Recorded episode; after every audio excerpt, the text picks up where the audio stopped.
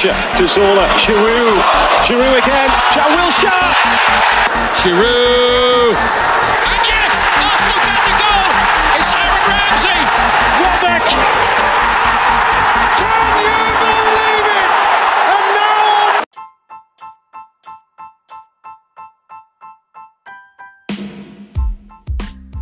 Fala galera, eu sou Tomás Veríssimo e a gente tá aqui começando mais uma live da página Ganes Brasil. Hoje eu tô aqui mais uma vez com o JP e com o Igor. Fala JP. Fala galera, tudo bem? Fala aí, Igor. Igor aí já, já tá entrando no clima da live aí, de sofrimento com Arsenal. Tudo certo, E aí, Igor? tudo bom? Tudo tranquilo. Na medida do possível. Na medida do possível, né? então, é galera, isso. Isso. Hoje a gente vai estar dando uma geral aqui no que foi a nossa janela de transferências. A gente vai estar falando também sobre a entrevista de Edu, que ele deu aí nesse final de semana, né? Enfim, que gerou um pouquinho de polêmica. Mas foi até bom é, a gente ter esperado para ele dar esse posicionamento, né? Para ele falar um pouco da janela, para a gente ter uma ideia de qual foi a linha que o Arsenal seguiu, né? Por mais que, que já desse para ter alguma noção, mas ter, ter essa confirmação vinda de Edu já, já gera pauta também para a gente estar conversando aqui, né? É, Então, começando aqui, falando um pouquinho sobre, sobre a janela de transferências, né? Sobre as nossas chegadas. Na última live a gente, é, a gente confirmou né, a chegada de Ben White. Na anterior a gente já tinha falado também de Nuno Tavares e Sambi Lokonga. E, aí ficou nesse, nesse gap de intervalo, né? A gente chegou aí a contratação de Ramsdale, Odegar e o lateral direito japonês, que eu não vou ousar a, a, a falar o nome dele aqui ainda, porque eu não peguei a pronúncia, mas Chama de Mas Tommy, foram- porque até É, a página do. Arsenal tava chamando de Tommy, então. Tsubasa Gunner, vamos nessa. Então, galera, fizemos aí essa janela, a gente gastou 143 milhões de libras nessa temporada. O valor vai divergir um pouquinho, dependendo de onde você for procurar, porque primeiro que muitas vezes a galera coloca em euro, né? E aí é sempre bom você estar atentando para isso também. Aqui a gente está colocando valor em libra. E também, é, por exemplo, a galera tá pegando muito nessa janela, né? Para um pouquinho boi- boicotar o Arsenal. É, tá pegando um valor maior que é juntando o valor do bônus também. Que cada negociação dessa, a maioria das negociações, né, envolvem é, cláusulas de bônus e aí vai de acordo com o desempenho do jogador, mas aqui a gente tá pegando o valor inicial e é o valor que vem no transfer market, market também. Então a gente gastou 143 milhões aí nessas seis contratações. Eu queria começar contigo, JP. O que é que tu achou de forma geral? Como é que tu achou que a gente foi nessa janela assim com relação às chegadas? Então, é, acho que é o ponto que a gente vai mais discutir aqui no, na live hoje, que é esse ponto de ter sido uma janela que não eleva tanto a qualidade do nosso elenco, né? Mas, pelo menos do time titular. Mas eu acho que é uma janela boa, pensando para o futuro, né? Eu vi até muita gente sendo irônica com isso, mas de fato, eu acho que é importante sim é, você ter esse- essa visão mesmo de longo prazo, de fazer contratações é, de jovens, né? Todas aí sub-23, se eu não tiver errado. Então, é- eu acho importante por esse aspecto de você pensar no futuro, mas na minha opinião, dava para ter sido algo um pouquinho mais equilibrado, de trazer talvez algumas peças, talvez um pouquinho mais experientes, um pouquinho mais prontas, é, justamente para equilibrar um pouco isso. É, principalmente se a gente pensar na zaga, né, o Ben White, que chega para substituir ali o Davi Luiz. Eu acho que em termos de liderança, é, o Arsenal perdeu muito com a saída do Davi Luiz, não é só uma questão técnica. Na verdade, eu diria até que é menos pela parte técnica, já que a gente sabe que o Davi Luiz já não era um zagueiro que estava no seu auge. Então, acho que o Arsenal perdeu muito nessa questão de liderança, com o Davi Luiz, por exemplo, e não repôs a altura. Inclusive, é o time hoje da Premier League com, com o time titular mais jovem, se eu não me engano. Foi até Sky Sports que postou isso. Então, eu acho que tem esse aspecto para mim. É, o time está muito, muito jovem, assim, e por um lado é bom, pensando no futuro, pensando nessas estrelas, nesses, jo jovens se tornarem estrelas e futuramente até dar um lucro para o Arsenal, né, já que algumas contratações dessas foram baratas, mas eu acho que eu teria dado uma equilibrada um pouquinho melhor. É, JP, você to tocou num ponto que o próprio Edu, né, falou durante a entrevista dele, que o Arsenal seguiu essa linha também pensando na questão de melhorar o fluxo de caixa do clube, né? Porque a gente está vindo aí de negociações de janelas, né, em que a gente está tentando se livrar de alguns jogadores com salário alto e com a idade já elevada, ou seja, o jogador acaba ficando com, com valor de mercado muito baixo e com salário elevado, a gente muitas vezes não consegue se desfazer desse jogador. E aí fica difícil fazer, fazer a roda girar, né? E aí é, é, o Arsenal seguiu esse, essa linha de contratação, todos os jogadores sub-23, mas também estou com você aí, eu acho que, que faltou dar uma balanceada, mas eu queria ouvir um pouquinho de tu também, Igor. Eu concordo, eu acho que se você conversar com qualquer torcedor do Arsenal, ele vai dizer que é, a estratégia é a estratégia certa, talvez discorde um pouco do dinheiro investido em, White e em Ramsdale, por exemplo, mas contratar cara jovem é, é, é eu acho que é o caminho para o futuro, naturalmente. É, acho que o pessoal reclamar porque gastou muito e não melhorou muito o elenco, eu acho válido, mas ao mesmo tempo é, você também não pode olhar e comparar com, com outros clubes que já estão é, disputando pelo topo, como Chelsea, como City, que vão lá e fazem duas contratações é, pontuais e melhoram muito o elenco, porque a gente tem que é, fazer esse processo de renovação que ainda está no processo. A gente não, não chegou do outro lado do, do, do caminho ainda. A gente ainda está no processo de renovação eu acho natural. Eu prefiro mil vezes a gente gastar dinheiro nesses caras mais jovens, que mesmo que não dê certo, a gente tem uma chance de vender no futuro, do que com Colasinates, Williams, é, Cedric, Pablo Maris, e a lista vai. A lista é longa, que aí depois que eles chegam, não jogam bem, ficam um tempo parados, vão para o empréstimo, mas não conseguem vender, estão aí ocupando espaço no elenco, gastando 100 mil, 100, 150 mil livros por semana e não fazem nada de, de, de positivo. Só um, só um ponto específico que eu lembrei de falar agora, rapidinho. Essa contratação do Tommy, né? Vou chamar de Tommy, que foi a última, do lateral japonês. Que até comentei com o Tomás isso um pouquinho depois que a contratação ocorreu, que foi uma coisa que me veio à cabeça.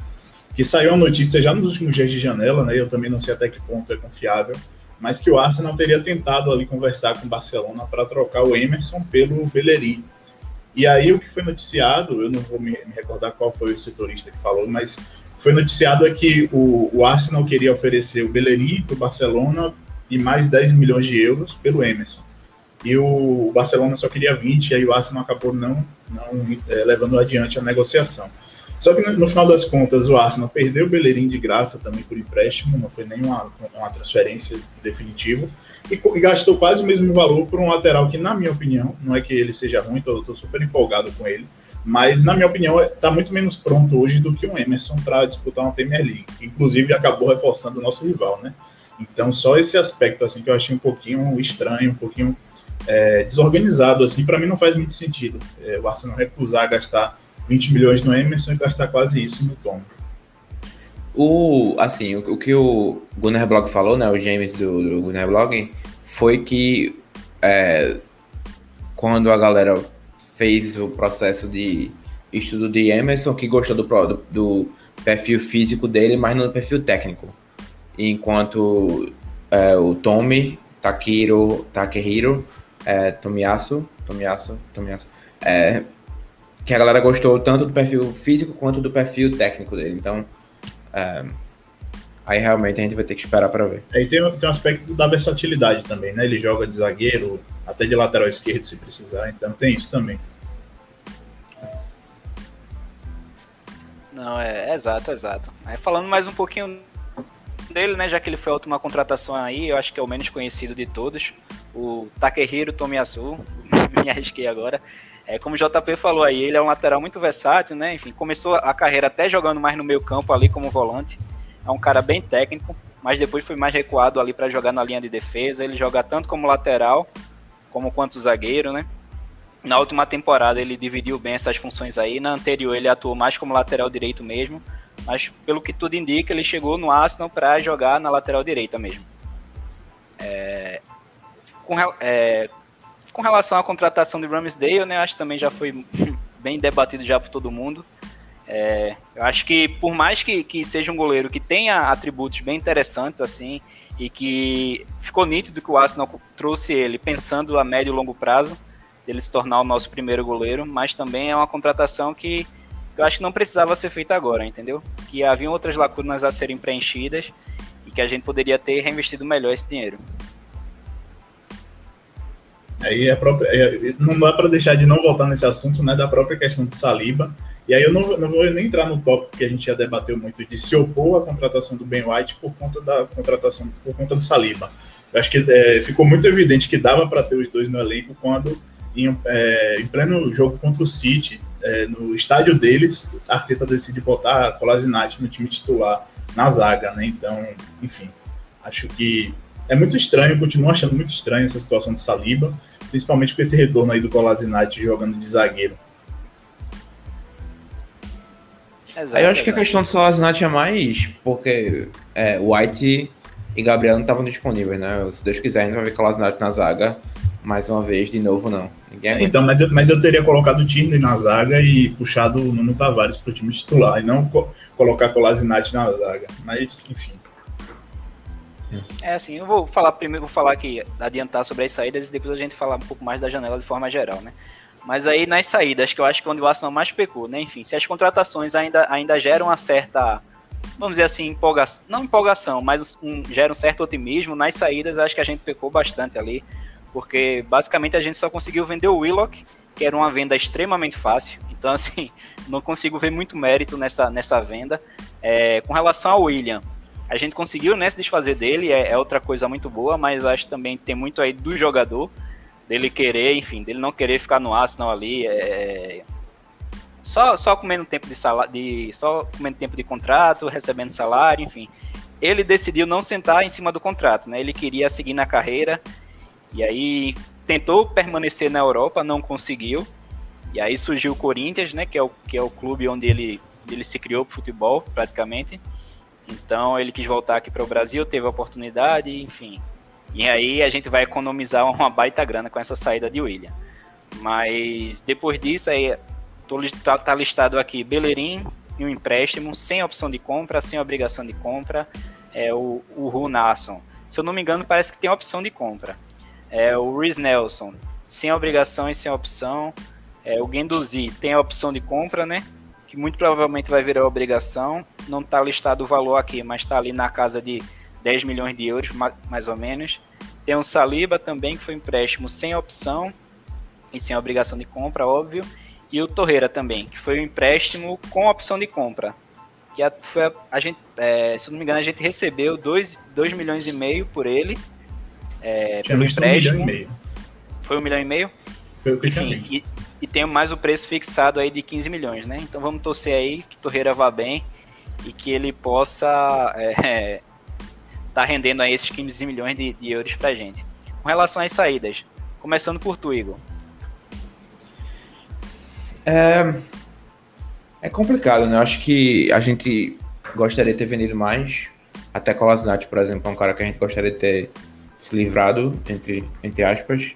É, eu tenho um pouco de simpatia porque eu creio que não foi uma janela fácil. Eu acho que você olhar para todos os times da Premier League, o único que foi a exceção e você não consegue nem entender o como e o porquê é o Chelsea, que conseguiu vender assim de forma extraordinária. É, conseguiu 30 milhões no Cortes Zuma, que não é nada demais, enfim. É, e aí você olha para outros times como o Tottenham, por exemplo, o Tottenham teve é, 32 milhões de euros é, de, de saídas. O City teve 38, o United teve 30, então a gente está mais ou menos ali na mesma na mesma categoria que esses outros times. Eu acho que realmente foi uma janela difícil. É, se você tentar olhar pelo lado positivo, você tem aí o Nelson que vai tentar jogar bem na, na Eredivisie, eu acho que é bom para ele. É, era ruim ter ficado. É, Enquete também era um que era para ter saído, acabou não indo. No, tem informações que pode ter sido que o Arsenal não aceitou uma proposta. Outras informações dizem que o Arsenal aceitou a proposta, mas que o salário de Ed era muito alto porque o Paz estava querendo pagar. e aí acabaram indo para uma opção que para mim é muito melhor, que é o Eboard do, do Celtic. É, e aí você tem a questão do Bellerin, que é um cara que tinha declarado que queria sair, né? Já estava meio que claro que ele queria, para mim, seu empréstimo. É, Torreira também foi uma situação muito estranha. No dia da, da estreia da Premier League ele estava na, na, Disney tirando foto, a gente levando 2 a 0 do Brentford, então acho que o clima nunca foi muito bom com ele, seja lá o que for. É, enfim, o resto tudo é, é, meio que meio que fica no ar. Eu acho que se você olhar que a gente conseguiu se livrar de William, conseguiu 25 pro, pro Willock, e eu concordo muito contigo que não tem muito crédito a dar aí. Acho que o crédito é por ter, ele ter ido pro empréstimo. Ele foi pro empréstimo, é, então ele fez o próprio nome, então ele se vendeu. Então o crédito é todo para o Willock. É, e aí, se você vem o 25 de Willock, aí tem os 10 milhões de Guendouzi que vão entrar no ano que vem, com certeza. É, quem sabe mais 15 por Torreira, você leva uns, uns 40, 50 milhões. Dentro das circunstâncias, eu acho que, que poderia ter sido pior. Não, é, eu acho que assim, tem, tem algumas questões aí que foram, de certa forma, até bem resolvidas, mas algumas que, que, que me dão um certo nervoso. É, primeiro, essa que o JP até já citou na live aí, né? A questão do Beleirinho. Se a gente, enfim, a gente poderia ter ido no Emerson e já teria resolvido a questão do Bellerin também, né? Até mesmo para Bellerin ele teria ido para um clube melhor. É... é, o Barcelona brincadeira, tá brincadeira. vive uma situação bem complicada, mas não é para tanto não. É, com relação ao Wicket, é que você falou aí, né? Acho que nessa janela o Arsenal passou por muitas questões em que, beleza, a gente tentou vender a gente já tem aquela fama de, de que vende mal, então os clubes já chegavam com a faca no nosso pescoço. E a gente tentou pesar a mão ali, só que, enfim, acho que em alguns casos a gente terminou pesando demais, como essa questão do, do, do Ed mesmo, feito você é. falou aí. Porque se a gente tivesse vendido ele por 10 milhões, eu sei que não é um valor ideal, mas a gente tem que considerar que o jogador está entrando em último ano de contrato, né? Já entrou, na verdade, Sim. em último ano de contrato. Então, o que pode acontecer é, é na é próxima temporada, exato, ele acabar saindo de graça. Então, assim, seriam 10 milhões e que, assim, é óbvio que é de ter um certo hype nas categorias de base, até nas, na, nas próprias categorias de base da seleção inglesa, né? Mas, hum. de forma geral, assim, o que é que ele entregou no Arsenal, no time principal, não desperta tanto interesse, assim, né? Na, e outros times da Premier League. É óbvio que, que vai ter interessado, mas, mas aquele negócio mais como uma aposta e não como uma certeza. E aí, o feito você mesmo falou aí, o Palace foi num tiro muito mais certo, né? Uhum. E o Arsenal estava pedindo 20 milhões de libras pelo Ed. O, o, Palace chegou lá e pagou 16, se eu não me engano, no, no Edward. Então, assim, fizeram um negócio muito melhor. É, eu acho que uma diferença grande é que a gente pode olhar e entender o porquê acontece isso. Eu acho que é muito fácil você chegar e criticar, ah, não tá vendendo, não tá vendendo, mas, mas por que não tá vendendo? Eu acho que, que é, é mais interessante ver, fazer essa questão.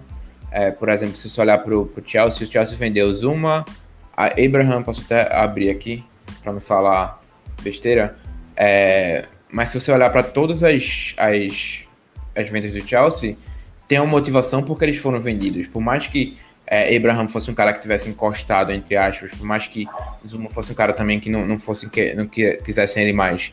É, Abraham foi um cara que passou um ano no, no Aston Villa, é, jogou bem no Aston Villa, depois foi para outros empréstimos, é, teve empréstimo no Swansea também, que também foi bem.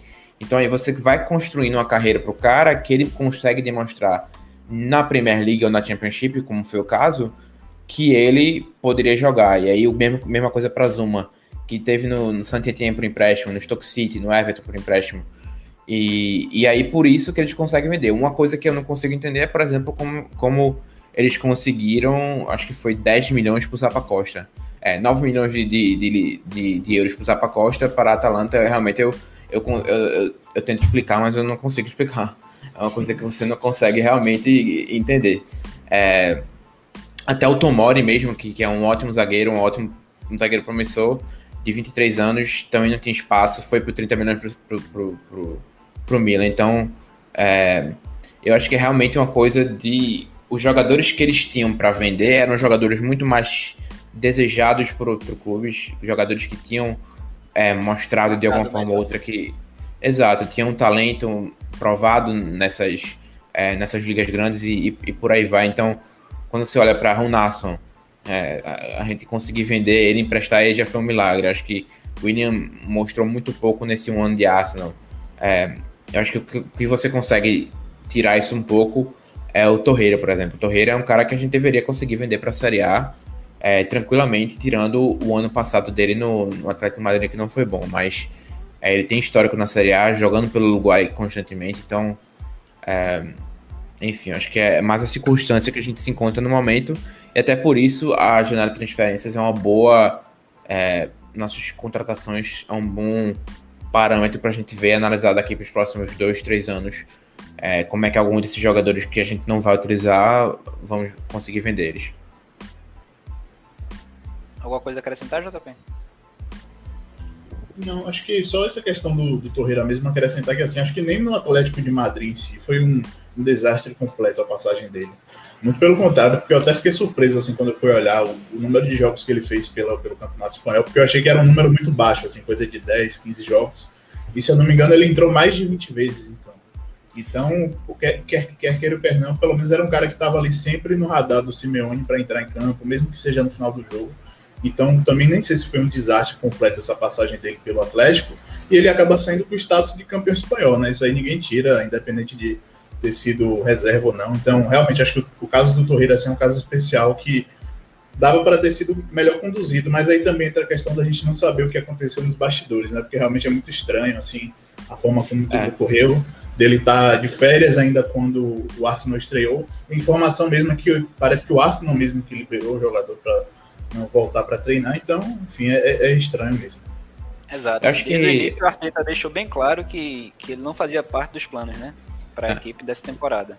O que é estranho porque ele, se eu não me engano, ele ele terminou a parada antes do Corona, ele terminou como titular junto com o Chaka, se não me engano.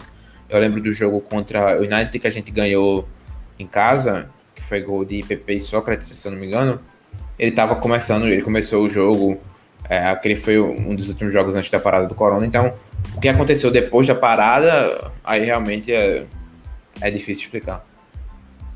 É, de fato, ele acabou perdendo espaço e vou fazer um questionamento aqui para vocês. É, chegando na CAN, em janeiro, né? Que é quando o Arsenal vai perder ali é o Nene e Torreira. Então provavelmente a gente vai ficar. É o Nene Partey. Desculpa, é o Nene Party. A gente vai ficar com Chaka e Lokonga. Vocês não acham que daria pra Torreira ter ficado nesse sentido? Se bem que tem Niles que tá. que a gente acabou segurando é. o Niles, né? Enfim, Niles vai poder jogar por ali é. também. Acho difícil dizer. Eu acho que se ficar só Chaka e Lokonga, a gente tá lascado, mas. É, o que a informação que saiu é que o Arsenal vai voltar a atuar na janela de janeiro. É, para trazer um meia. Dizem que agora o Arsenal quer um, um, meia e um atacante, se eu não me engano. Eu li alguma coisa assim. É, então, difícil, mas se for só Lokong e Chaka, especialmente com a possibilidade de Chaka de sair dando carrinho voadora nos outros, eu acho complicado. Exato, acho que acho que um grande trunfo que, que o Arsenal tem nessa temporada é que apesar de um elenco aparentemente mais curto, aparentemente não, com certeza mais curto, é, a gente tem vários jogadores versáteis aí que a gente consegue, principalmente nesse caso de volante, explorar numa situação de necessidade extrema. Tem o Niles, tem o próprio Chambers, que no empréstimo dele para o Fulham, onde ele foi realmente o melhor jogador do time na temporada, e acho que foi realmente um empréstimo onde ele mostrou que dava para ser jogador do Arsenal ainda. É, ele foi volante em maior parte do tempo. Tem o próprio Tommy aí que está chegando agora aqui, tem o histórico de jogar de volante, por mais que não tenha jogado já há muito tempo nessa posição. Então também acho que existem aí possibilidades nesse caso de necessidade extrema, mas espero que não chegue nisso. Espero que realmente até, é, até abrindo a janela. Isso, Sim. Ben White. Espero que, mas espero que abrindo a janela em janeiro realmente o Arsenal se movimente, porque realmente ficou um, um, um sentimento assim de que dava para ter feito mais uma ou outra contratação nessa é. janela. Então vamos esperar janeiro aí para ver o que rola. Eu acho, eu concordo, eu acho que até é um ponto interessante, né, que é, se você analisar a questão Chaka, por exemplo, como aconteceu, é, ele foi um cara que ficou acho que umas duas semanas a mais longe do que ele deveria ter ficado. Se você analisar, por exemplo, o tempo que Leno voltou, ele voltou umas duas semanas depois, porque realmente era como dado o fato como se ele fosse sair, né? E aí ele não sai no final das contas, atrapalha toda a nossa situação, as circunstâncias. É, eu acho que a gente tá, teria trazido um cara para trazido um cara para jogar com, com parte ali na, de volante. Acabou não acontecendo, acho que isso é ruim também pro, pro, pro elenco, mas enfim. É, e você até. Muita gente ficou até em pânico né, com, com a questão do, da renovação do contrato. E o clube nem noticiou a questão oficialmente. Quem noticiou foi o próprio Chaka. A única forma que o clube noticiou a, a renovação do contrato com o Chaka foi na revista de jogo, no dia do Chelsea, que Stan Kroenke, ou foi Josh, não lembro quem foi, teve uma fala lá no, no é, uma entrevista dizendo que era importante renovar com caras como Chaka, etc. Uma fala bem, bem ridícula, mas enfim. É, eu acho que você vê como a circunstância, como aconteceu a questão Chaka, mostra que a gente queria ter ido atrás de mais gente, ter querido ter, ter trazido até um, um meia, um, um volante. É, o que não aconteceu, e aí a gente fica numa situação meio, meio difícil. Eu só para completar isso, eu só acho que é meio é, complicado, porque assim, mesmo que o Chaka saísse e a gente trouxesse outro volante, ainda a gente ainda estaria com essa dificuldade numérica, né, de quantidade de jogadores. Então, é, inevitavelmente a gente tinha, tinha que é, vender Chaka e trazer dois, pelo menos, além do Locumba. Então é uma situação difícil, inclusive eu acho que por isso é, o Arsenal até recuou no interesse que havia muito forte, pelo menos o que era noticiado, que era o interesse do Arsenal no Bissumar, né? No, no, começo ainda da janela, na verdade no... no... O JP caiu aí. Caiu. É só completar. aqui? Só complet... Voltou? Voltou, voltou, voltou. Voltou, voltou. Pode continuar, JP. Tá falando do Bissumar. É isso, só para completar, só acho que... Estão é... ouvindo? Isso. Acho Tô que ouvindo. só... É, pela questão justamente do Bissuma ser Eita, tá complicado aí. É, tá complicada dele. Não, mas ele ia, só completando a fala dele, né? Acho que ele ia se referir ao fato do uhum. Bissuma ser africano também, né? Então a gente perderia é. mais um jogador na Copa Africana de Nações. É, acho que ainda tem muita coisa que. É. Voltou? JP? Voltou. Não, é isso mesmo que você falou, tá perfeito. Aí eu acho que o Arsenal recuou por conta disso, né, no interesse. É, talvez até a questão Maitland Niles esteja envolvida nisso também. O clube veja ele como. É, não sei como, mas o cara para jogar de, de volante é, é, é, complicado. Acho que a gente vai ter que esperar e ver realmente. É, eu, no momento eu tô mais preocupado o jogo daqui a quatro dias, que é contra o Norte a questão dos volantes, a gente, a gente se preocupa daqui para dezembro. Inclusive, é, falando, né, de, falando um pouquinho desse início, né, de temporada, eu lembro muito da live passada, né, que, que o Igor falou, a gente precisa de todo jeito vencer esse jogo contra o Brentford, porque possivelmente, né, a gente vai perder os jogos contra a Chelsea e Manchester City. Então, se a gente não vencer o Brentford, é, o nosso início de temporada tem tudo para ser um caos. E foi exatamente o que aconteceu, né? Enfim, a gente acabou aí fazendo uma partida bem fraca contra o Brentford. É bem de, uma estreia bem decepcionante ali. E, e, contra o Chelsea, o Manchester City, meu Deus do céu. É, foi um completo desastre, né? Enfim, contra o Chelsea a gente já, já entrou com um plano de jogo equivocado, na minha visão. Enfim, a gente deixou muito espaço ali pela esquerda. E o Chelsea soube aproveitar isso muito bem. Contra o Manchester City, é, enfim, logo, logo ali no início do jogo, nossos jogadores cometeram falhas individuais. Muito provavelmente a gente ia perder, enfim. Mas logo de cara a gente tomou o gol ali com a falha de, de Chambers, logo em seguida a falha de Cedric, depois é, Chaka foi expulso, enfim. E o que, é que a gente viu foi uma completa vergonha, né? O Arsenal passou uma vergonha absurda naquele jogo. É, as estatísticas daquele jogo ali rodou em tudo que é página de, de futebol, né? do, do domínio absurdo que o Manchester City teve naquela partida. Então, assim, a gente teve um começo bem ruim, terrivelmente falando, né? Mas vamos ver, vamos torcer agora para o time evoluir nessa sequência, né? Para reagir nessa sequência.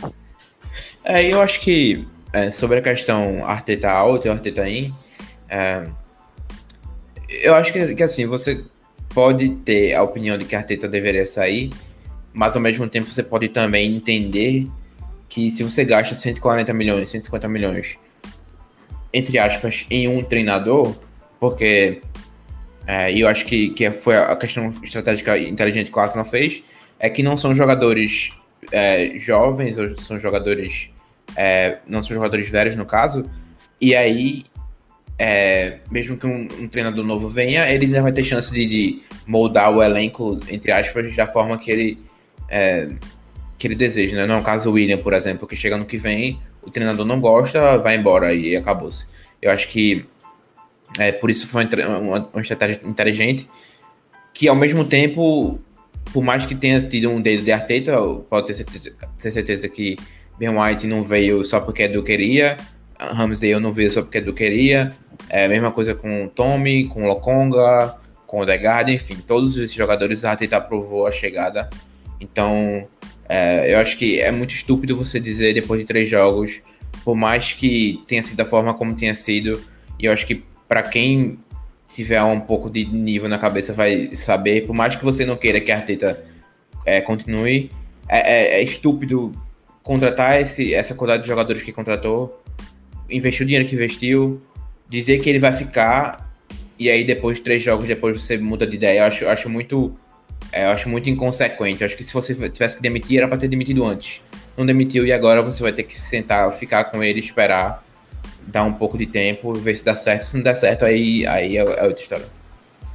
Não, exato, assim, eu acho que você tocou em pontos importantes aí, né? É, eu já acho que a Arteta poderia ter saído ao final da, da, última, da última temporada, enfim. Como ele não saiu, o clube deu.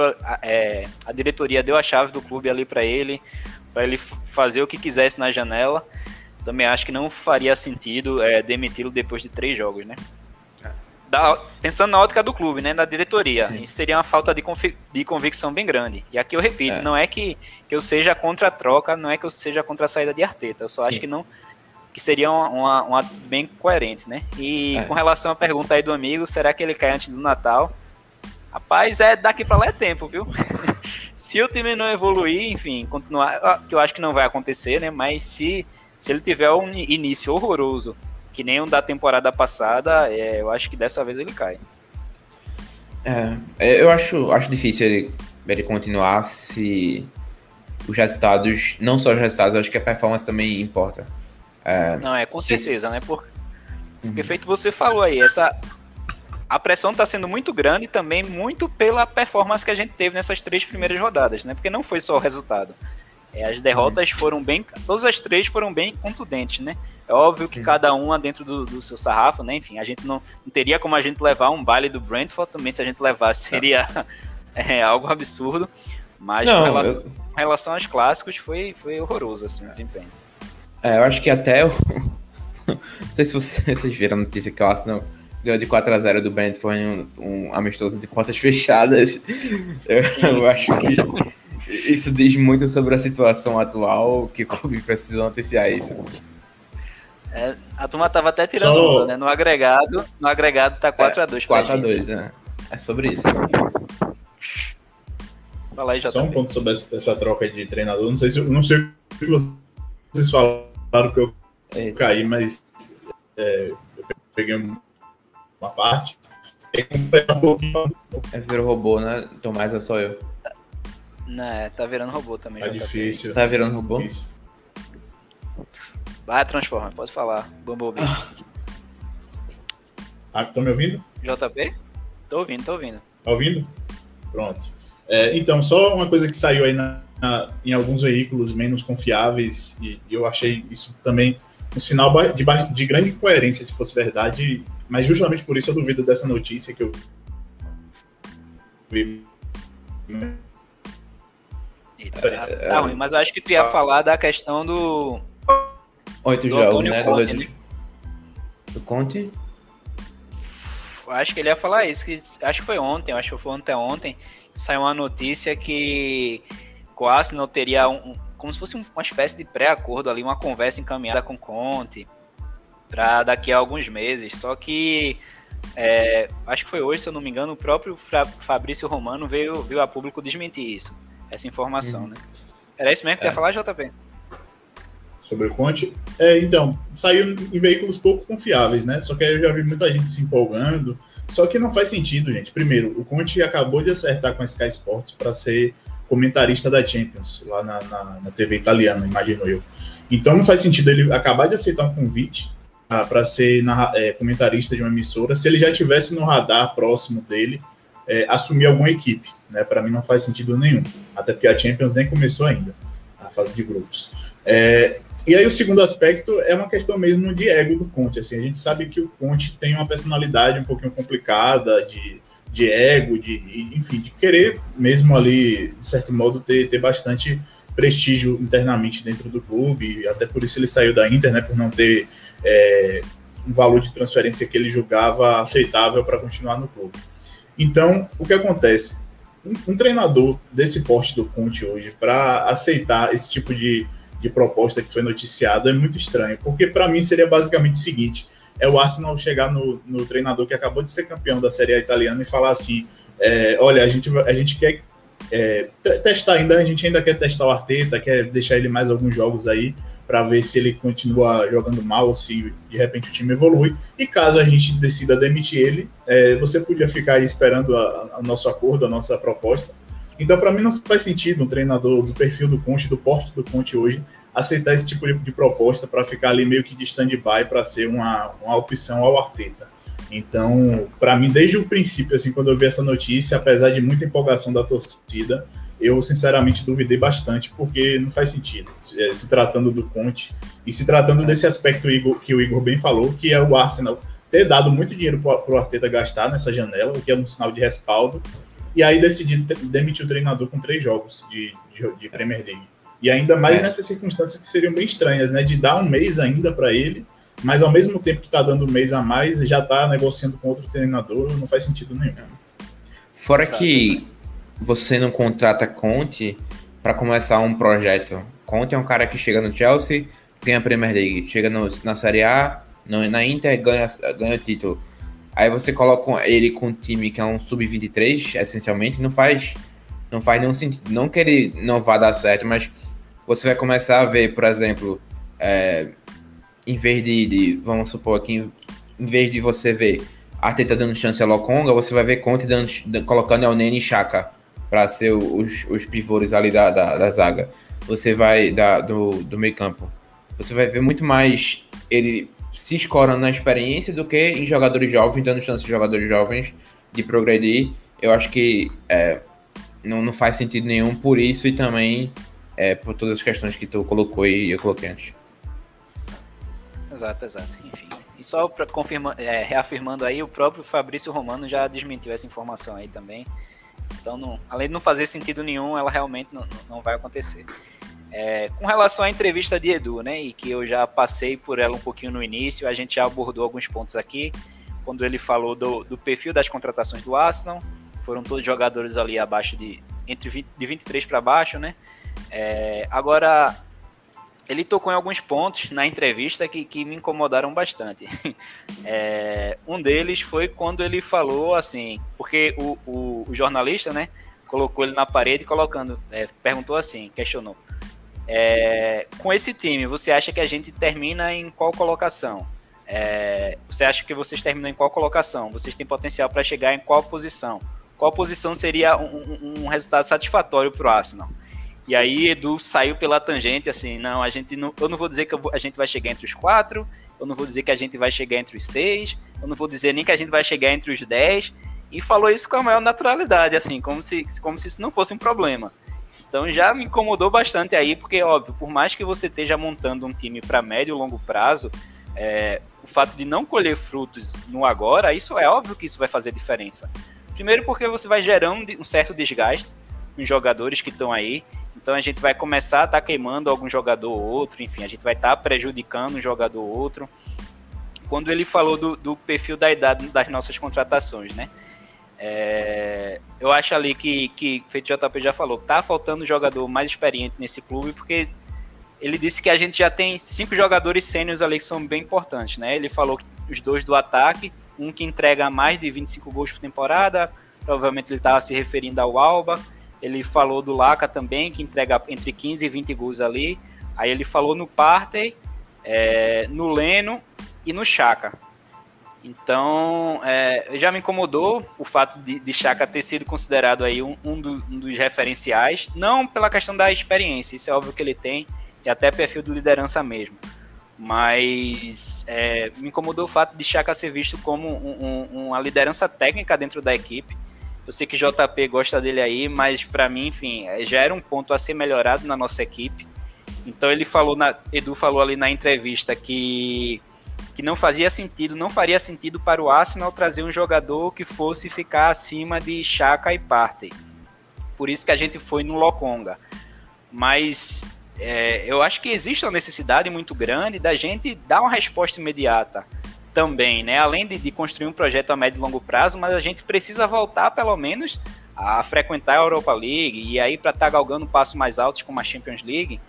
Mas se você acha que, que a base do seu meio campo tá, tá, é suficiente, se você acha que seu ataque é suficiente, enfim, é, é, é meio que, que não sente essa necessidade imediata de mudar de patamar, é meio que normalizar a gente tá terminando numa oitava colocação mais uma vez.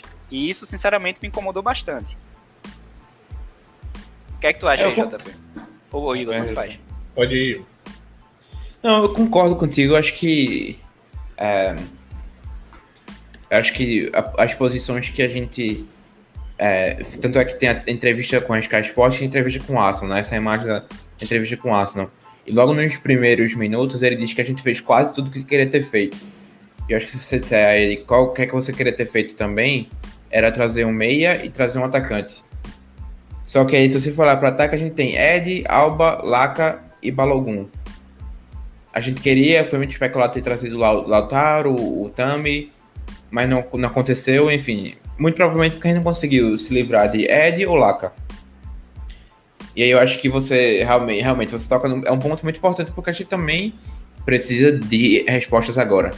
É, e aí se você traz, por exemplo, um, um centroavante, as circunstâncias mudam bastante, né? Eu acho que é, traz um centroavante, talvez estilo Lautaro, nível Lautaro, até o Tami, eu acho que é, o elenco muda um pouco. É, mas a gente não conseguiu se livrar. Quando a gente conseguiu se livrar do cara de Bellerin, por exemplo, se livrar entre aspas, é, aí a gente foi e trouxe lateral direito. E agora tem Cedric, e que são laterais mesmo, Cedric e o Tommy. Então, na, no meio, realmente, eu acho que a única questão que vai ficar em dúvida vai ser quando chegar a Copa Africana Nações, que a gente vai ter só dois. Mas quatro é um, é um número mais do que suficiente ali para o meio de campo. É, especialmente se você tem um Maitland que também pode jogar na, no, como meia. Eu, eu, acho que realmente é complicado. É, eu, eu não acho que seja uma questão simples de é, não gasta 50 em Ben White, gasta 50 em Bruno Guimarães, por exemplo. Eu acho que são questões mais complexas que dependem quem que sai, quem é que entra.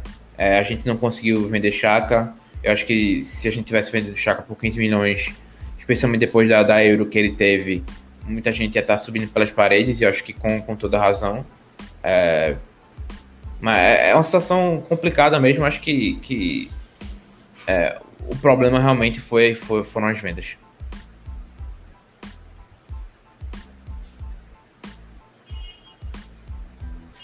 Pode completar aí, JP. Da tua opinião. É, então, eu, eu particularmente, assim, eu, eu achei entrevista. Eu confesso primeiro que eu, eu li a entrevista, eu não assisti, porque eu não, não sou fluente em inglês, mas eu li a entrevista e pelo nível, assim, das respostas pelo texto, me pareceu uma coisa bem constrangedora, assim, no sentido de, de sentir ali que o Edu tava mesmo contra a parede, o repórter foi bem, bem direto, assim, nas perguntas, e, como o Tomás falou, senti que o Edu tentou sair pela tangente em diversos aspectos, e essa resposta aqui para mim foi mais emblemática, assim, mais embaraçosa também, porque, enfim, para quem não, primeiro para quem não viu a entrevista, para quem não leu, assim, se der para resumir a entrevista do Edu, que ele falou é basicamente que é, ele está investindo em um projeto de longo prazo, jogadores jovens, é uma mudança de perfil de contratação. Para ele, esse projeto começou na temporada passada, já com, com as contratações e com a, as diversas liberações que a gente conseguiu de Mustafa, de Ozil. É, então ele foi muito nessa linha de que é um projeto de longo prazo e até nesse contexto que ele falou que não se, é, não se importa com colocação. Só que acaba sendo muito é, pegando muito mal para o contexto, primeiro do contexto de começo de temporada mesmo, né, de você ter perdido os três jogos já. Então, uma coisa é se ele falasse isso com o time brigando é, lá nas cabeças, tivesse vencido três, dois desses três jogos, por exemplo. Outra coisa é nesse contexto em que a gente está. E aí parece muito um discurso de que, assim, ah, o que aconteceu nessa temporada, enfim, deixa rolar, porque vamos tirar a responsabilidade dessa temporada e vamos pensar no longo prazo. Só que acaba sendo muito complicado, justamente por esse ponto que o Tomás falou também, que até o repórter questionou ele na entrevista, de que o futebol também não pode ser só longo prazo, né? Você precisa de alguns resultados imediatos, até porque, querendo ou não, acaba sendo podendo ser criado um ciclo vicioso ali, né? Porque assim, o Arsenal monta um time pensando no futuro. E aí, imediatamente, né, nesse curto prazo, o time não consegue entregar um futebol para ser top 4, top 6, e aí acaba ficando fora de competições de novo. Então acaba diminuindo a arrecadação. Diminuindo a arrecadação tem menos dinheiro para gastar depois. Então acaba também sendo um risco muito grande aí de entrar num ciclo que não tem fim e que acaba sendo perigoso aí para pensar no futuro do clube. E só uma outra coisa nessa situação que eu é, queria completar, é, eu li um texto na Trivela muito bom do, do Bruno Bonsante, né, eu acompanho muito o trabalho da Trivela, acho muito bom, que ele escreveu sobre essa janela do, do Arsenal, né, e ele fala um pouquinho sobre essa situação do time ter sido o que mais gastou na janela e não ter, é, pelo menos imediatamente, elevado o seu patamar. E, enfim, acho muito legal porque ele traz um questionamento que é um questionamento de quem está de fora, e eu acho que é interessante, às vezes, a gente buscar também essa visão de quem está menos, é, é, menos dentro, assim, menos imerso na realidade do clube, e que olha de fora um pouquinho, é, um panorama um pouquinho mais amplo, um pouquinho mais de, de, de amplitude mesmo para fazer uma avaliação. E o questionamento que ele faz no, no texto dele é muito bom, porque ele fala justamente esse ponto que a gente bate muito aqui nessa tecla, pelo menos eu particularmente, que o problema não é essa janela especificamente, essa janela que o Arsenal fez agora, mas é um problema mesmo de parecer uma falta de projeto, né? E isso se comprova pelas mudanças que o time fez aí nos últimos tempos e que são diversas, não é só o treinador que mudou do Wenger para o Nai, depois pro, do Nai para o Arteta. Também mudou na direção com o próprio Edu, teve a saída do do, do Svan, né? Acho que é Svan que chama, que veio do Borussia Dortmund na época. Acho que depois Ivan. Milan. Ivan, perdão. E teve outros que, que saíram. É, Steven. É, É, é, Sven Millenstadt, com.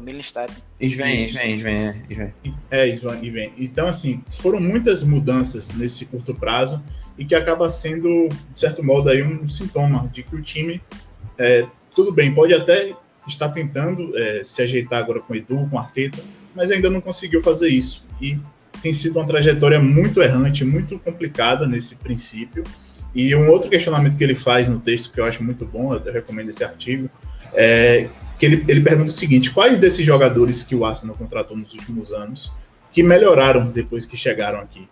Que é realmente um, algo muito pertinente, assim, porque se a gente pensa no Alba, no Laca, caras que chegaram aqui no auge assim, da carreira, eu acho que, enfim, a gente pode até debater um ou outro se evoluíram, se entregaram algo mais do que se esperava, mas no geral acho que o questionamento é muito pertinente, assim, da gente pensar. Os jogadores que chegaram nas últimas janelas, nas últimas temporadas, não evoluíram muito, né? Pelo menos essa impressão de que de alguém que está de fora e que em alguns casos eu concordo, o próprio Alba, assim, eu acho que ele, o Alba não entregou nada mais do que ele entregava no Borussia, por exemplo, né? Que era Mas que é o Alba teve. A, Alba teve uma temporada de é, chuteira de ouro. Ah. E aí depois que teve a, teve a caída, né? E, e mesmo a temporada da chuteira de ouro dele foi num time que tava bem. bem ruim de criação. É, um time bem, bem ruim, para ser, pra ser bem é, generoso. Eu, eu concordo contigo, eu acho que é um, é um ponto interessante a questão de jogadores que evoluíram. é, são muito poucos que aconteceram. E eu acho que por isso também a estratégia de você contratar jogadores jovens com a esperança de que pelo menos a maioria deles vai evoluir no tempo do Arsenal. Acho que é, Lokonga a gente consegue ver naturalmente, rapidamente, que ele tem é, muito talento. É, Ramsdale já questionado, White também, enfim. Eu, eu acho que a gente vai ter que realmente esperar e ver. É, Não tem muito para onde não. É uma questão que a gente não vai ter resposta se essa, se essa janela de transferências foi boa ou não daqui a um ou dois anos, talvez. Acho que é, talvez a gente melhore na, na liga. É, eu discordo um pouquinho do comentário que, que fez da questão do é, que só trouxe, só trouxe White e, e.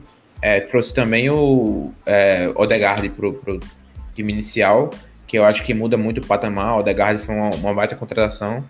Que não está associado ao time da temporada passada, da primeira É, parte, que foi um time horrível. É, eu, eu ia até fazer é, essa, essa, esse comentário né, a respeito do. Eu concordo também, eu concordo com o Wagner, acho que só faltou a- ele acrescentar a questão do Adegar, né? Sim. Por mais que, que a gente já tivesse ele no final da temporada passada, para ter ele novamente, É. a gente precisava pagar. Então, enfim. Eu acho que foi uma ótima contratação nesse caso. A melhor pra mim. É, eu concordo. Eu acho que é, jogadores, por exemplo, como Odegaard, como White, é, talvez até como Ramsdale e o Tami aí também, o Tommy, Tommy, Tami, Tommy Abraham, não, o Tommy, lateral direito do Japão. É, eu acho que a gente vai ter chance de ver eles evoluir, evoluírem com a camisa do Arsenal daqui a um, dois anos e talvez a gente veja uma mudança nisso. É, eu acho que, que eu entro em muitas discussões no grupo do WhatsApp com meus amigos que falam falam besteira porque, ah, não, eu era contra a contratação de Coutinho e a galera dizendo, como assim tu não quer Coutinho nesse time merda do Arsenal? E, e- e não não é sobre querer Coutinho, não querer Coutinho, jogadores bons, jogadores... Eu acho que, a gente viu muito dar errado essas contratações de alto nível, entre aspas, né?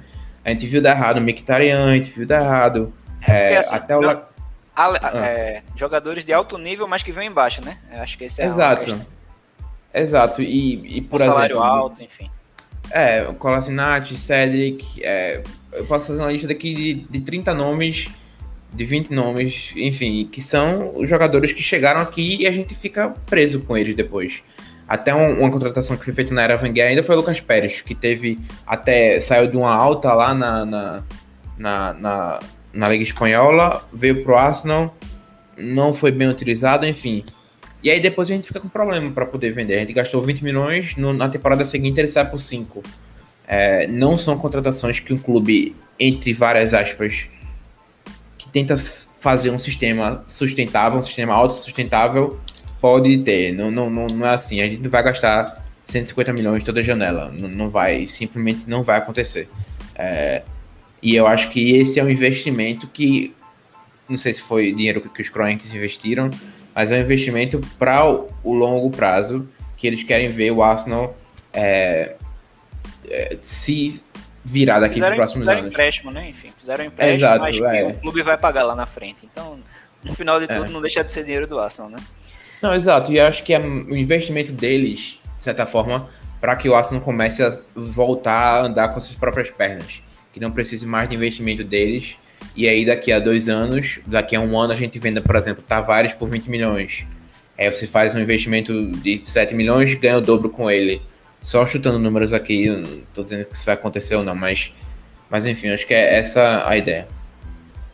Não, exato, assim. Acho que é que, nesse sentido, a linha ficou clara. É, cabe debater se foi a, a melhor escolha ou não. Eu acho que a gente poderia ter feito de forma diferente, como eu já falei aqui. Ou de forma mesclada, mesclar isso, pelo menos, né? Como eu já falei aqui. Porque, por exemplo, eu vou até fazer uma provocação aqui. É óbvio que, que o perfil dos jogadores é, é um pouco diferente. O perfil que eu digo é o perfil físico. Mas, por exemplo, na janela 18, 19, se eu não me engano, o Arsenal, querendo ou não, é, é, trouxe jogadores, alguns jogadores nesse perfil também, né? Que foi o próprio Torreira, que era um jogador novo, foi o Guendouzi. E ali, enfim, quando os caras chegaram, eles tiveram um impacto inicial positivo.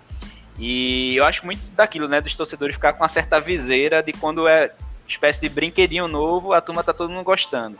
E, e, e com o passar do tempo, a turma termina vendo que que o jogador não é, não é isso tudo e ele já se torna desprezível, imprestável, enfim. E, e como é que a gente fica nesse ciclo, né?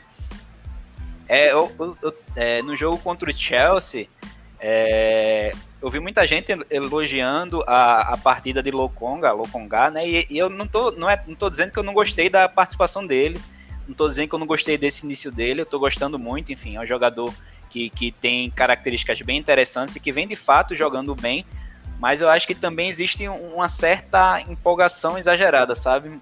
Muitas vezes ali, é, um, um otimismo exacerbado e que pode acabar não, não se concretizando lá na frente, né? Por isso que, nesse caso aí, é, discordando completamente de Edu, eu não acho que, é, que, a, que Parta e Chaka eram jogadores suficientes ali para a base do nosso meio campo. Eu acho que a gente teria que ter buscado um cara com perfil mais é, mais concreto, concreto, né? Enfim, que pudesse agregar no momento. A gente poderia sim ter trazido o Sambi, mas Sambi e outro, né? E outro que pudesse agregar agora. E é nesse ponto que eu toco. Uhum.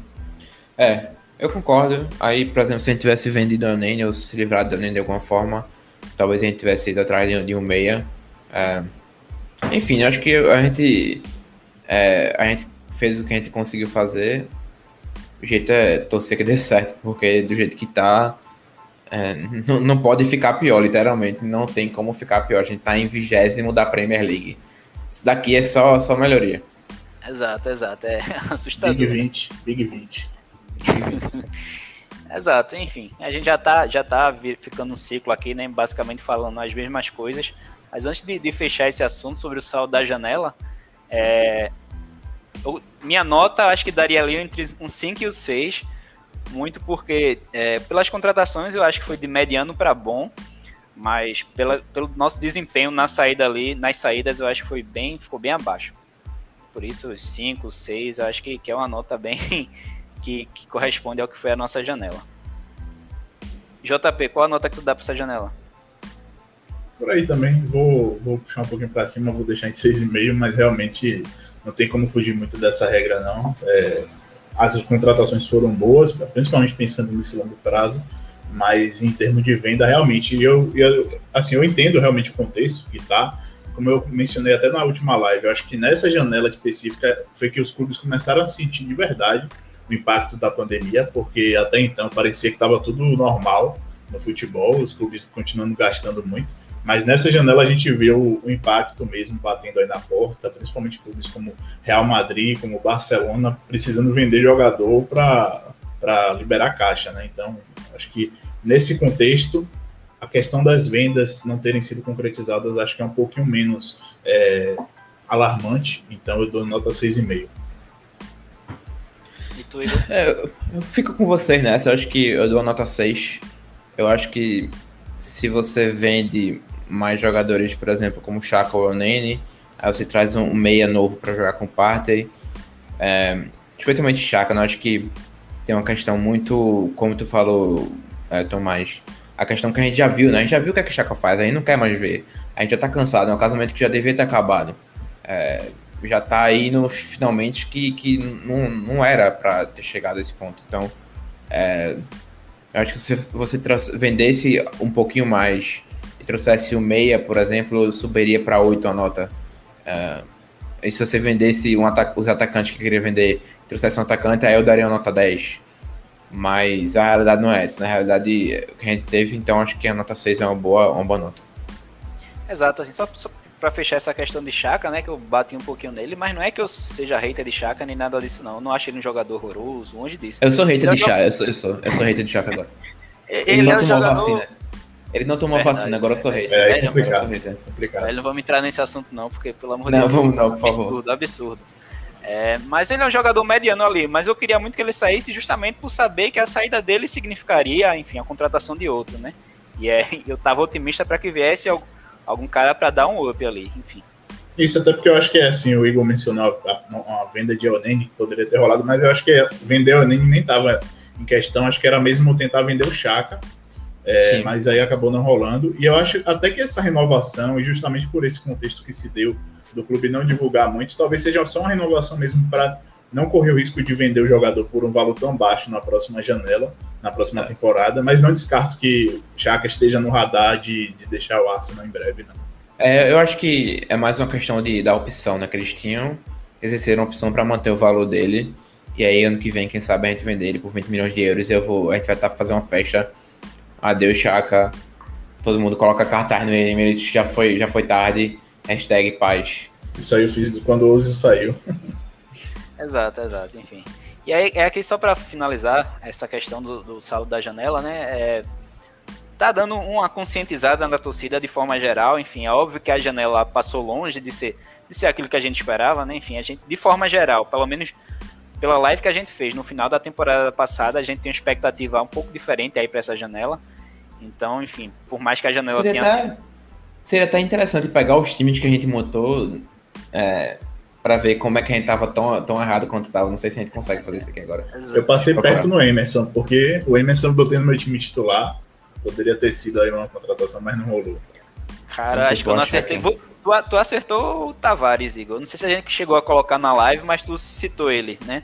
Como Foi, possíveis citei? contratações. Foi, foi. Caramba, eu não lembro, não. Ah, Foi, Muito tu bom. citou, mas enfim, eu passei longe. Eu passei longe. Mas, enfim, apesar disso tudo, eu acho importante é, dar conscientizado na torcida do Arsenal de forma geral, para não estar caindo em clickbait, e em comparação, enfim, de pegar essa janela do Arsenal e colocar com a janela do PSG ou com a janela do Manchester United. E aí, É, ah, porque o Arsenal gastou mais. Enfim, primeiro que isso é mentira. É- porque você não pode é, considerar apenas o valor da transferência, você tem que pegar o, o, o valor do salário, né? Enfim, e, e multiplicar pelos anos de contrato. Então, se a gente fizer isso, é, a gente vai ver que o United gastou mais que a gente, a gente vai ver que o PSG está gastando mais que a gente. Além de tudo, tem outro fator também, que, por exemplo, do, do United, dessas três contratações, quais delas iam querer jogar no Arsenal? O Sancho É. ia querer jogar no Arsenal? Não, não ia querer. O Varane é a mesma coisa. Cristiano Ronaldo nem se fala, né? Da, mes- da mesma forma, um PSG, assim, é, pegou, se aproveitou bem, né? De, de jogadores saindo em último ano de contrato, aí, enfim. Teve, teve o Messi, teve o Sérgio Ramos, o, o próprio Hinaldo. Mas quais desses iam querer vir jogar no Arsenal? Nenhum. É. Então, assim, são comparações ter. que não fazem só- sentido algum, é apenas clickbait mesmo. Só, só pra ter uma noção aqui, eu abri aqui rapidamente. Você joga salário Manchester United, o United tá pagando 350 mi- mil por, por Sancho por semana. É, tá pagando 340 mil pro Varane por semana, 500 mil por, por Ronaldo por semana. Aí Ronaldo recebe anualmente 26 milhões de, de libras, Sancho recebe 18 milhões, Varane recebe 17.8, 17.7. Então assim, você juntar Varane 17 mais 40 Sancho mais 26 Ronaldo, isso aí já dá 50 milhões e foi tudo que a gente gastou em Ben White, por exemplo. Exato, e isso em um ano de contrato só, né? Enfim, a maioria deles Exato. aí é, tem, do, tem três, quatro anos, enfim. É. Então é óbvio tenho- que Tem, são comparações completamente esdrúxulas. Tem outro aspecto que eu, é, indo nessa linha de conscientizar a galera um pouquinho, que é a questão do contexto também, né? Porque, assim, eu acho que se a gente analisar, foi até uma coisa que eu acho que o Igor falou um pouco no, no episódio anterior, ou foi na, no grupo da gente, mas, assim, se a gente analisar a sequência de janelas que o Arsenal fez e comparar com outros clubes do Big Six, o Arsenal ainda é um clube que gasta menos do que eles. Então, por mais que nessa janela específica o time tenha gastado mais em valor de transferências, num contexto geral ali de, de uma década, de cinco anos, a gente não é esse time. E, e aí acaba sendo muito essa questão do contexto do Arsenal aparentemente ter sido um clube que teve mais dinheiro em caixa agora para gastar com transferências, até mesmo por esse fator do Kroenke ter colocado algum dinheiro, é, enquanto outros clubes estavam um pouquinho mais apertados justamente por conta da pandemia. É, e, e, se a gente analisar num contexto normal, um clube de, de Big Six da Premier League gastar isso que o Arsenal gastou, não seria talvez um motivo de tanto, de tanto destaque assim na, na, imprensa, né? Se a gente pensar, por exemplo, que o Aston Villa, na primeira temporada dele após subir da, da segunda divisão, né, nessa última, nesse último acesso que eles conseguiram, é, eles gastaram mais de 100 milhões de, de euros ou de libras, sei lá, é, com, com, contratações. Em uma janela em que eles não venderam ninguém, acho que só venderam um jogador que foi menos de 10 milhões. Então eles tiveram um déficit muito grande nessa primeira é, temporada deles na Premier League, um time que acabava de subir.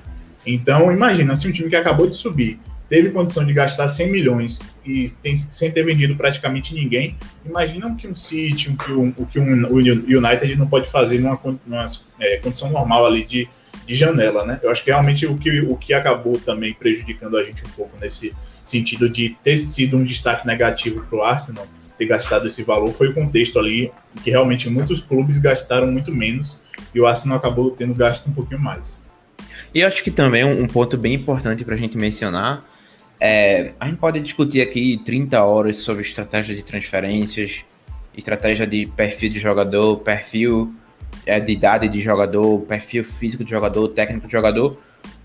Mas não adianta nada se os resultados não forem bons. Se os resultados não mudarem, não adianta nada, porque a gente vai continuar com essa trend negativa do Arsenal. E aí você não consegue mudar o, o, é, a forma como falam do clube, vão apontar para as quanto a gente gasta na janela. Se a gente mudar esse, esses resultados dentro de campo, aí o, o, a história começa a ser outra. Acho que é, muito passa por isso também, que é por isso que é importante esses jogos que vem aí contra o Norwich, por exemplo, a gente vencer e jogar bem, é, para poder mudar um pouco essa narrativa que tem sido construída. Porque no momento o Arsenal é aquele, aquele. É o cara que já tá no chão, já levou três socos, tá ligado? Aí tá todo mundo pisando em cima, chutando, tá ligado? É, é fácil demais você criticar o Arsenal. Tem muitos, muitas, muita munição para criticar até os resultados começarem a mudar. Quando os resultados começarem a mudar, aí sim acho que pode ter uma mudança de, de, de história narrativa. Exato. Não deixa de ser um clickbait, né? Feito, feito o que eu falou aí, a galera gosta de bater em bêbado. É sobre Wilson. E aqui, exato, é, é só, só esse último slide aqui é só para dar uma passagem rápida. A Chigo já citou aí que a gente venceu o Brentford no amistoso, a portas fechadas ali por 4 a 0 Que realmente importa. Exato, que realmente importa. Exato. Pra ser sincero, eu não cheguei nem a ver qual foi a escalação do Brentford, mas provavelmente eu acho que eles deviam estar com tudo eu, bem Eu vi muitos, muitos reservas. Exato, jogos. muitos reservas. É, enfim, o Arsenal também entrou com um time bem alternativo ali. Eu acho que ponto alto desse amistoso dá para mencionar a, a, volta de Gabriel, né? Enfim, que já tinha participado de uma partida lá no, no Sub-23, já tinha jogado 45 minutos. E agora ele participou desse amistoso aí também, então é provável que a gente já possa contar com ele. Não sei se para ser titular, mas pelo menos acho que no banco de reserva ele já aparece lá contra o Norwich. Espero que seja como titular. É, acho que vale citar também que hoje a gente teve a volta de parte treinando com bola. Pelo menos as fotos apareceram foram de hoje, né? Não sei se ele já tinha voltado antes, mas também é um ponto aí muito positivo. Não sei se a gente já vai conseguir ter ele contra o Norwich, mas enfim, é um cara que faz uma diferença absurda ali no nosso meio campo, né? A gente sentiu muita falta dele aí nesse início de temporada. É, é, o suporte que ele dá é, é completamente diferenciado mesmo. É. Eu, eu, te mandei aí, eu te marquei aí no grupo, Tomás, no grupo da gente, as nossas previsões de elenco e informações iniciais. Eu não sei se tu consegue ter acesso aí que a gente mandou aí no grupo. É, eu não tenho só a de JP baixado aqui. Mas eu mandei aí o meu e o teu. É... Aí eu acho que é bom pra gente dar, a gente dar uma risada, terminar o podcast com, com uma boa risada. ah, é, a gente. Olha aí, é, Igor, pelo menos tu, tu acertasse no, no Odegar também, né? Tu colocou ele na tua. Verdade. Errei no Lamptey. Ibisson é. lá. Isso, isso. Enfim, Nossa, eu é, acertei. E Saliba também. Eu, eu tava contando com Saliba também. Oh, besta feia. Exato. Exato. E aqui só, só para é, falar também que os, os garotos é, Patino e Omari Hudson jogaram também esse amistoso, né? São jogadores aí muito promissores. Não é que eles sejam para, é, não é que eles vão ser utilizados agora, nem nada disso, mas enfim, são valores aí importantes para o futuro. É, Omari Hudson acabou é, tá concorrendo aí ao prêmio de melhor jogador da Premier League 2, né? Melhor jogador desse mês. E como curiosidade, é, um dos jogadores que também está concorrendo a esse prêmio é o, o garoto Aaron Ramsey, do, do Aston Villa. Esse tá, tá, tá, tá até na foto aí. Exato, tá na foto, esse garoto aqui. Hã? Jadon Smith. Esse Aaron Ramsey, do, do Aston Villa. Não, os Aaron Ramsey devem ter só 7, 8 anos, porque foram os filhos que foram feitos, até no máximo 6 anos. foram feitos depois daquela FA Cup de 2014. Não é possível, é, não é Não, e ele tem um irmão também que, que já tá no profissional do Aston Villa. É Fez até um gol, eu acho. Exato. É, é engraçado, é isso, a, gente tem começa, a gente tem começado a ver um monte de Thierry Henry. E vamos ver se daqui a uns 10 anos a gente vê uns Aaron Ramsey por aí também. Rapaz, eu acho que vai ser difícil, viu? Acho que ninguém tá Mustafi. muito empolgado com o Arsenal, não. Mustafi, Kolasinac. cara tá não, não, não. Não, mas a pessoa faz o filho depois da final da FA Cup, aquela, aquela depois de oito anos de, de, de, espera, o nome vai ter que ser Ramsey. Aí vai ter que ser, pelo menos Aaron. Tem um Aaron Ramsey, né? Será que serve? Não, sabe Enfim. Exato, então é isso, galera. De forma geral aqui, enfim, acho que a gente já falou, até acabou girando muito em cima do, dos mesmos temas. É esperar a sequência aí, ver se a gente vai reagir. Acho que o jogo contra o Norwich também. É a conta de padaria ali, né? Provavelmente a gente vai. A gente tem que vencer, a gente precisa vencer, mas também não dá para se empolgar muito com isso. Mas é torcer aí pela sequência, enfim, torcer pela evolução de Arteta. Embora eu sinceramente não, não acredito aí que, que a gente vai obter grandes resultados nessa temporada. Considerações finais, Igor? Vai ser uma temporada longa, amigos. Vamos, vamos junto nessa caminhada, nessa jornada. JP? Acreditem no, acreditem no processo. Trust the process. É só Hashtag trust the process. Hashtag be excited. Como diria Josh, be excited. Fique Inclusive, é, assim, falando um pouquinho de Arteta, né? Eu acho que ele, ele assim, acho que essa, nessa temporada ele vai ter que dar mostrar resultado de, de qualquer forma, porque o Arsenal fez basicamente tudo que ele quis ali. A gente deu a chave do clube para ele, a gente foi atrás do, do, dos jogadores que ele quis, do perfil que ele traçou, enfim, a gente gastou uma baita grana para trazer jogadores dentro desse perfil, né? Como é o caso aí do Ben White, enfim, ele queria porque queria um, um zagueiro com essas características, que de certa forma é até compreensível, mas eu acho que, que esse dinheiro poderia ter sido aproveitado de uma melhor forma aí.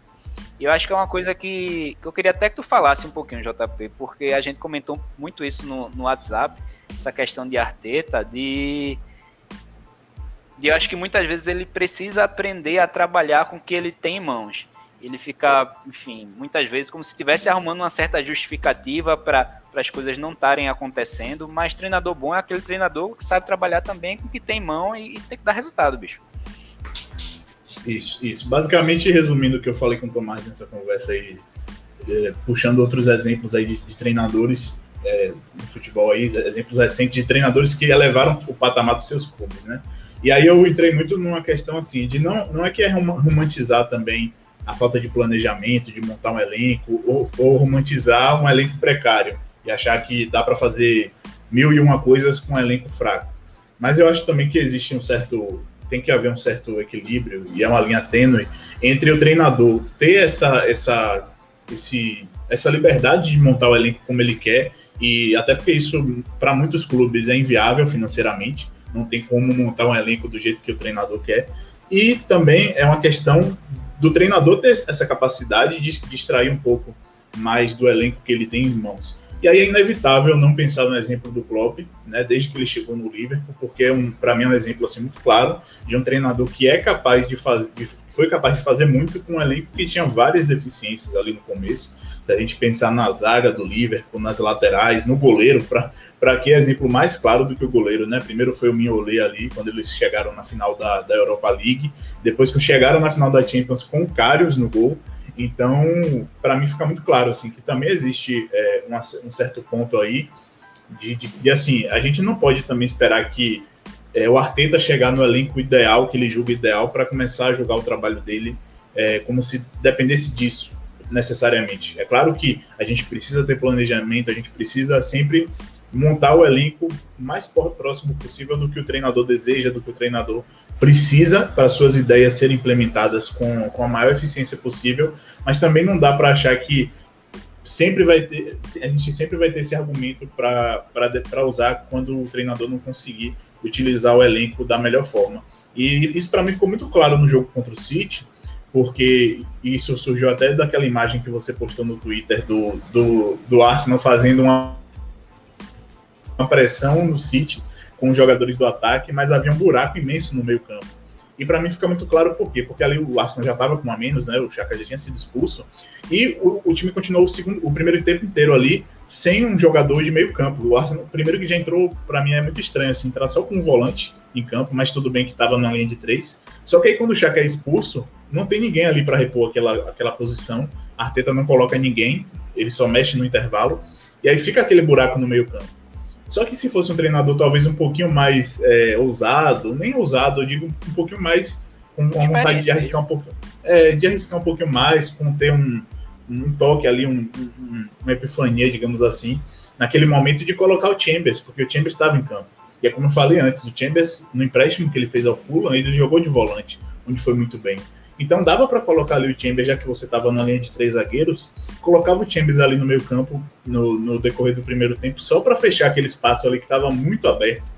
Né? Inclusive o, o, um dos gols, que eu nem lembro qual foi mais o gol, né? que foi, foram tantos, mas um dos gols sai justamente com o time do City conduzindo essa bola no meio campo livremente.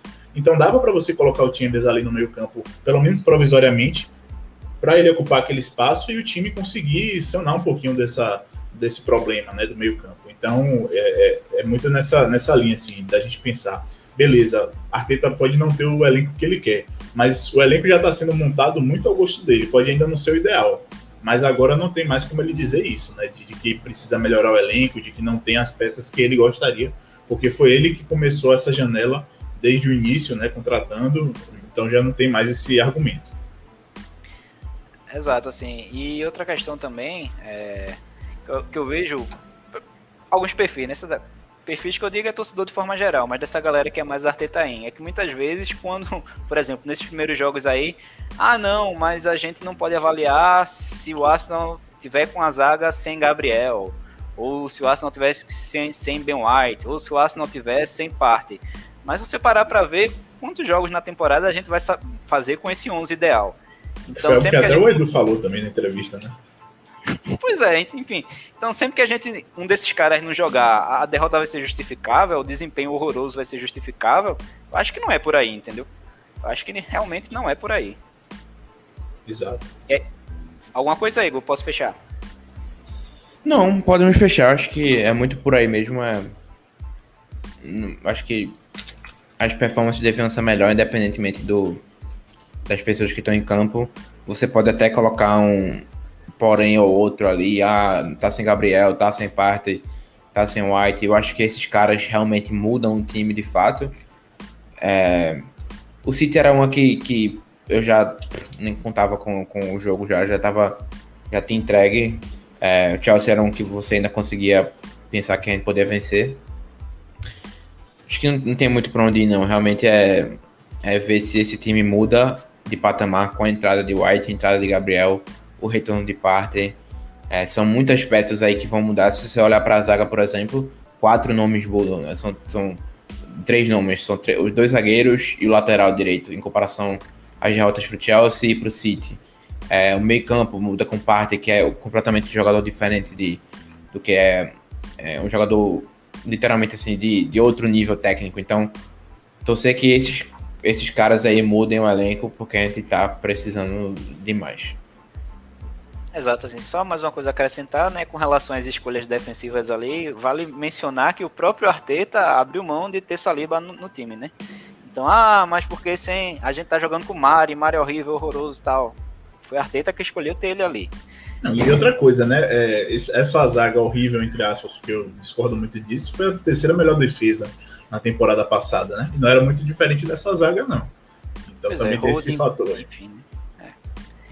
E aí, só para não deixar passar em branco, né? Natanael deu uma passada aqui. Salve, Natanael. Grande abraço aí para você. Natanael tá aí bem revoltado com os Crank e com o Arteta. Mas grande abraço, Natanael. E é isso, galera. Um abraço aí para todos vocês. Boa noite. Tchau, tchau. Abraço, JP. Abraço, Igor. Abraço, Valeu, gente. Valeu, fechou. Bom feriado a todos. Bom feriado. Arteta aí. Uh, Arteta aí. Uh. Arteta aí.